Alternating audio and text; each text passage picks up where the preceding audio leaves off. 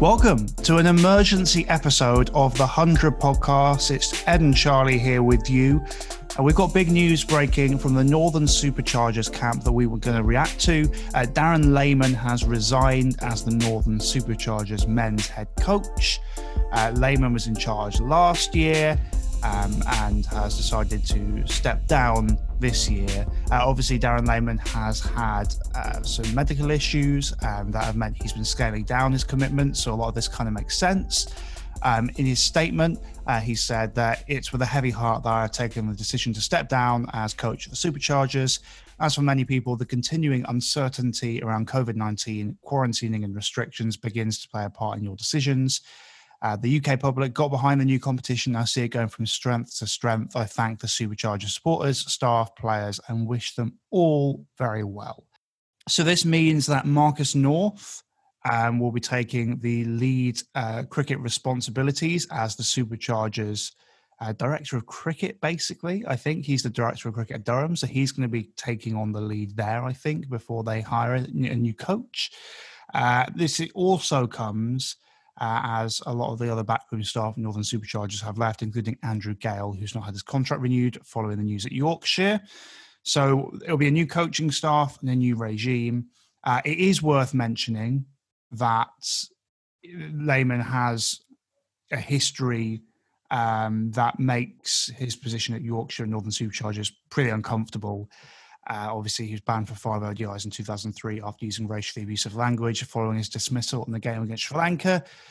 Uh, that's an unfortunate um, issue, obviously, to have at the Northern Superchargers in Yorkshire now. And there's absolutely no evidence of that played to that decision, but I think it is worth mentioning.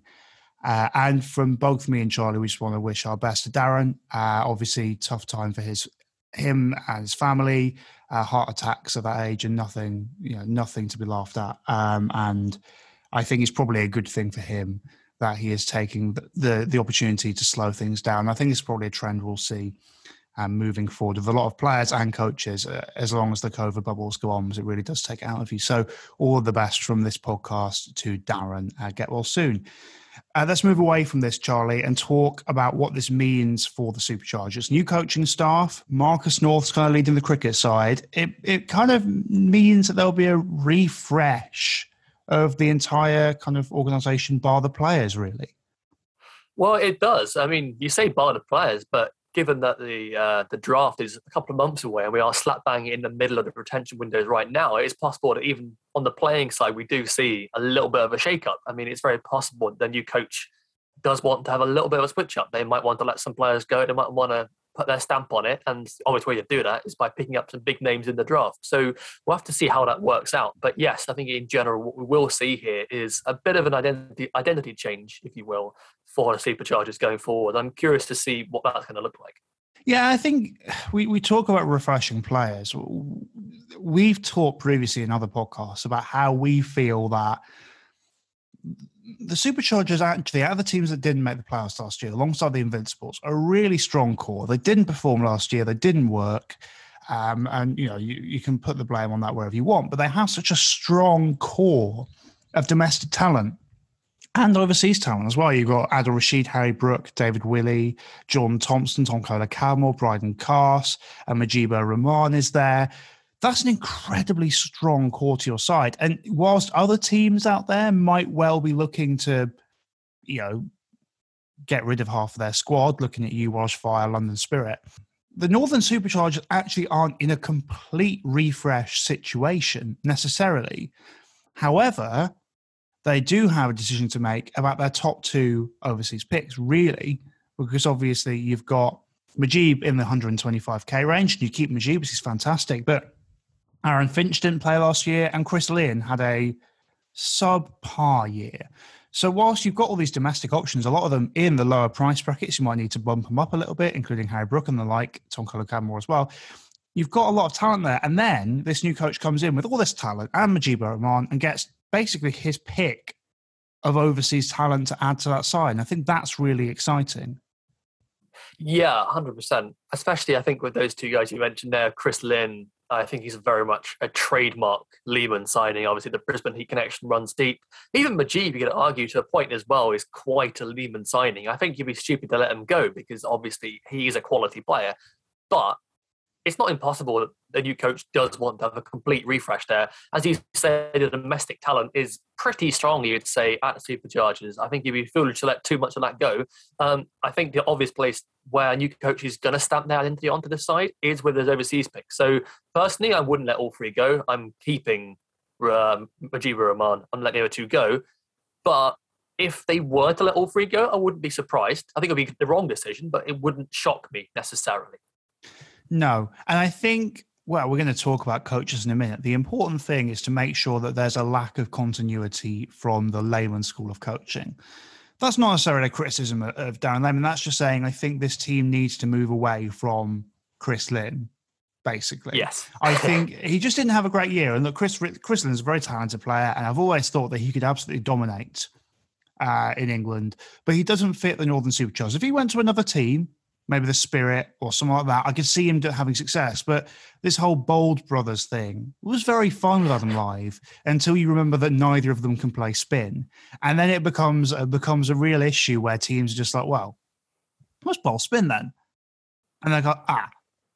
Well, this is a problem. And that because they didn't really want either of them to drop down the order, you can't really use a shield. I mean, you probably could have actually start, stuck Chris Lynn three four maybe, and maybe move David Willey up the order. Was David Willey smash a spin? But then Willey and Lyth at the top of the order. I don't know if how comfortable they'd be with that. So there were options, but I do feel like Chris Lynn probably isn't the guy. And also, by the way, Chris Lynn probably would have about three or four if Aaron Finch was there. So there was that dynamic as well. But yeah, I do think Lynn probably needs to go and probably needs to try his hand somewhere else. So you're probably looking at at least one overseas new, Aaron Finch, you can make an argument for for sure. He's a fantastic player. So you can 100% make an argument for Finch, but I do think you have that other overseas slot. And then you will have some domestic slots available to, to bring in your own guys as well, although you're probably going to want to keep a lot of the guys they have there. So it's not a full refresh, but you do have the ability to bring in marquee players to properly support and balance a really strong core.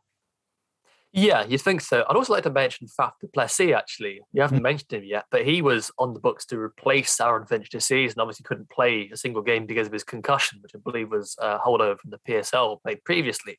Um, so the new coach does have the option to retain Faf for this season, should they want to. I don't know if I would personally, but the option is there, and I think that is probably worth mentioning as an option. Yeah, and we'll get into our retention possibilities in our Northern Charger, Northern Superchargers retention special, which we'll be doing in the next month or so. I have a sense uh, of how I might go with that. Um, I think this side looks really, really interesting if you added a Kagiso Rabada or Anrich Nortje into it potentially um, to support that domestic seam attack. Um, suddenly, if you have both um, Rabada and Carse you, you got some serious pace in that attack. You add Mujeeb as well, and then maybe you get Faf in round three. He probably jumped down the bracket. You, are looking really interesting there. So, so we'll talk about the possibilities, but I do think the Superchargers is a very good job. It's not a rebuild. It's not a job where you're thinking, what on earth do I do? These guys aren't going to be competitive. This is a team that could win the title next year if used correctly. So let's go through some options, Charlie. Who are you looking at to potentially take over as the head coach in the Northern Superchargers? Well, this is a good question. We spoke a little bit about this last night, actually, uh, while we were sort of playing this podcast. And one name that you mentioned that I'm keen to mention now is Dan Vettori. Now, Dan Vettori, obviously, last season was head coach of Birmingham Phoenix. Did a very good job there. Um, they came second. However, it's worth mentioning he wasn't meant to be their coach. He was only meant to be their assistant coach. That was supposed to be Andrew McDonald. Uh, mm-hmm. Now, whether or not he is in play for this season, I don't know. Assuming he is, uh, as planned, then that does open up the possibility that Dan Vettori, having had a taste uh, of the head coach role and doing well in it, may want to seek other options uh, and seek other roles. Uh, and if that is the case, you think the Superchargers would be a pretty interesting fit for him. So I would want to mention his name first off. Yeah, I think Dan Vettori should be a head coach in the 100. This is how we should go. But I, I really do think he should be a head coach in the 100. I thought he did a great job with the Phoenix last year, uh, a very good squad built at the Phoenix. And I think we've talked about it before. Vettori hasn't had the best track record in coaching, but a lot of the time I feel that's because of roster construction. He's always been left with a side that doesn't play to his best instincts and leaves him in a bit of a position. That Middlesex side he coached, dreadful. Brisbane Heat, really poor roster when he was there.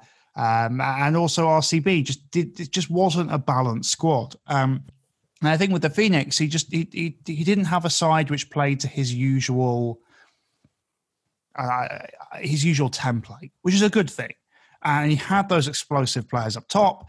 Um, uh, you know, the Smeeds, the Allens, the Livingstons, Moeen. Uh, and then he had some some good bowling options, especially in the spin department. Obviously, they were let down with a second seam, but like, that happens. But he did a great job with the Phoenix side. That it was a very strong roster. Topping the group was probably a little bit of a surprise to a lot of people. Maybe not to us, but to a, a lot of people were surprised by that. So I think he did a magnificent job. The issue is with Vettori is that I just talked about his template and being put in a good position. The Northern Superchargers with Lynn and Finch and a group of domestic seamers who are maybe a bit hittable. It's quite familiar, and I'm not completely sure this is the right job for him. He should be a coach in the 100, but I do think you have to think about fit. And I really do think Marcus North will have to think about that because – you know, he did a great job last year, but if you put him in the same position he was in with Middlesex and the, you know, the, the Heat and whatever, has nothing changed? Will anything change? Thing is, though, I feel like this could be quite an interesting position for him to change that mold a little bit uh, mm. with the redraft coming up. I think he has the option to change that overseas structure, particularly. I think, as you mentioned, if you bring in a really top quality uh, overseas seam bowler. That would be my priority for them, personally speaking. But if you do get a Rabada or Nortje coming in, uh, and you do get perhaps a, an upgrade on Chris Lynn, someone like someone who can play spin, ideally, maybe something like a Josh Philippe mold uh, for slightly lower down. Uh, and if you could get a decent domestic seamer to come in and join the pack, then suddenly that team is looking considerably stronger and, more to the point, considerably more in terms of the mold of what Vettori might be looking to work with. So I think there's a possibility there that you can get a side that works for him. Some other options out there who, and these two won't take the role. Trevor Bayliss uh, will potentially be in the run to be the new Australia coach, by all accounts. So I doubt he would take a role. Uh, also, uh, Stephen Fleming uh, didn't coach the Rockets last year, um, and obviously uh, got replaced by Andy Flower. I don't think he'll be coming back. So as much as he's a free agent who'd be interesting, I don't think he'll go there. Uh, the big name, obviously, if you could make him do it, would be Ricky Ponting. Um, I think if you were really going to make a splash and get the best T20 coach out there you, you could find, I would go for Ricky Ponting. I know I say this for every uh, coaching coaching search, but I think Ricky Ponting would be really, really interesting here. I think because sometimes in coaching, you get guys who are really loyal to players they've worked with, players from their own countries. I think you see with Ricky, he's he stays objective a lot of the time. I think he finds some young good players. Uh, and I think he he trusts the process of the staff around him as well. I don't think he'd end up just picking Australians because he's Australian. He works with Nortje at the, the Delhi Capitals. He also works with Kagiso Rabada at the Delhi Capitals. So straight away, you've got a connection there, um, which I think would suit them well. Uh, and then I think he's just a very strong leader and a very good cricket brain. So I, I, think I think Ricky Ponting would personally be my number one choice for the position. I wouldn't disagree with that at all. I think the bigger question is, can you convince him to take the job? Um, if you can, I think you're laughing. Really, I think he is a really good coach, and has, like you say, has a really good ability to reshape that squad. Uh, and I guess make it in his mold. I know the transfer window at this point is reasonably short, and I know the draft isn't going to be a you know a major redraft at this point, but I still think he has enough leverage there to kind of put his own stamp on it. Whether or not he wants the job or would be willing to take it is probably another question, and that remains to be seen. Final name I want to throw out there. Uh, Vikram Solanki would not, I don't think, be a coach there, but you've seen he's been announced as one of the um, directors of cricket for one of the new uh, franchises in the IPL. Uh, obviously, with the situation up in Leeds, might be nice to get a, a guy like uh, Vikram up there, who's got a lot of experience, really good cricket brain, had a lot of success in domestic cricket, but also isn't just another white man to come through. I think that might be an interesting change of pace for for around there, and might be good to get someone like him up there. And I like Vikram. It would be a director of cricket role. I don't think he'd be a head coach um, because I think that I think I think it would make sense for him to kind of be a slightly higher up figure and take control of what's going on there. Maybe you know move more Marcus North back to Durham. I, I don't know. He intrigues me as well. And I think, by the way, I think Vikram's a fantastic coach. Uh, by all accounts, what I've heard what we did with the Surrey Seconds and stuff he's done previously has been fantastic. But I think as a director of cricket, which he's doing in the IPL, might be very interesting. So I'll, I'll throw his name around there as well. Um, so I think those are kind of our choices, Charlie. For me, it's Ricky Ponting. What's it for you? I mean, I think Ponting would be my front runner if he were available. Speaking realistically, he might not be the case. So I'm I'm kind of curious to see Vettori, and I think he might be a really quite interesting option there. Well, let us know what you think. Who do you want to be the new coach of the Northern Superchargers following the end of Darren Lehmann's tenure?